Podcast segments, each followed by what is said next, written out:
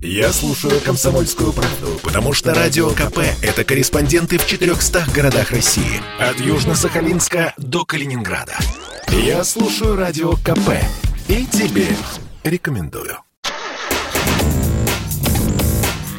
Тест-драйв. Здравствуйте, с вами Кирилл Бревдо. Надеюсь, вы не забыли, что у меня на длительном тест-драйве находится Renault Duster второго поколения, с которым я не разлучен уже полгода. За это время у меня накопилось достаточно наблюдений об эксплуатации этого кроссовера. И обязательно поведу об этом в одной из ближайших программ. А сегодня я бы хотел рассказать, какими аксессуарами обросла моя машина за это время и что сподвигло меня заняться ее улучшайзингом. Тра-та-та, тра-та-та, мы везем с собой кота, чижика собаку, Петьку забияку. Нет, животных я на Дастере пока не возил, но всякий разный скарб перемещать с помощью Рено приходилось. Багажник у кроссовера не сказать, чтобы гигантских размеров, но если разложить диван, то напихать в машину можно много чего полезного. Однако, если ехать на машине в отпуск не вдвоем, а целой компанией, то объема багажника уже не хватит. Здесь 428 литров под задней полкой, и более двух крупных чемоданов сюда просто не влезет. Но выход есть, ведь на крышу можно выдрузить аэродинамический бокс. Я так и поступил, присмотрев подходящий багажник в фирменном каталоге аксессуаров. Правда, вдобавок пришлось обзавестись и поперечными дугами, которые крепятся на штатные рейлинги.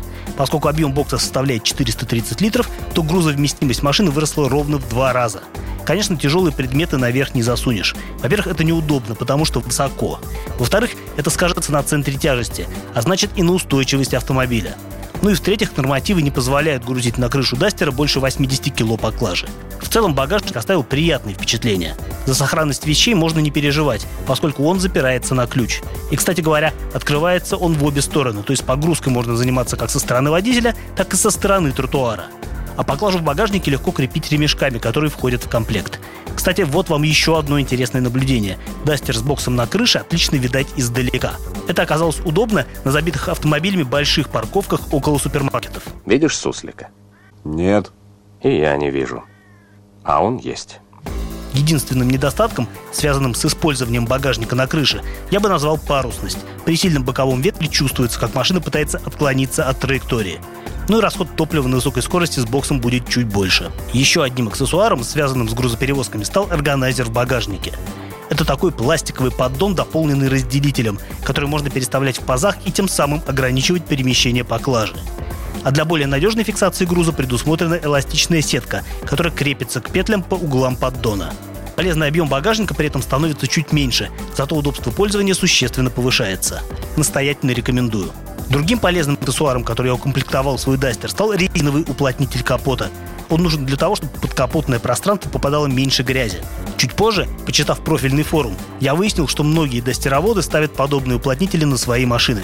Ну и понятно, штука-то практичная. Точно так же из гигиенических соображений я установил пластиковую защиту ковролина.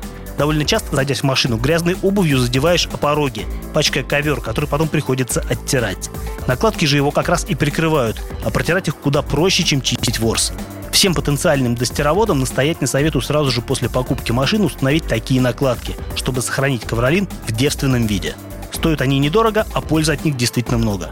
Наконец, еще одним ценным приобретением стал фаркоп – Дело в том, что Дастер я использую как техничку, которую приходится таскать на жесткой сцепке другие машины. Именно поэтому я в свое время взял дизельную версию с механической коробкой. Так вот, на рынке есть много вариантов для нового Дастера, но я выбрал родное буксировочное устройство.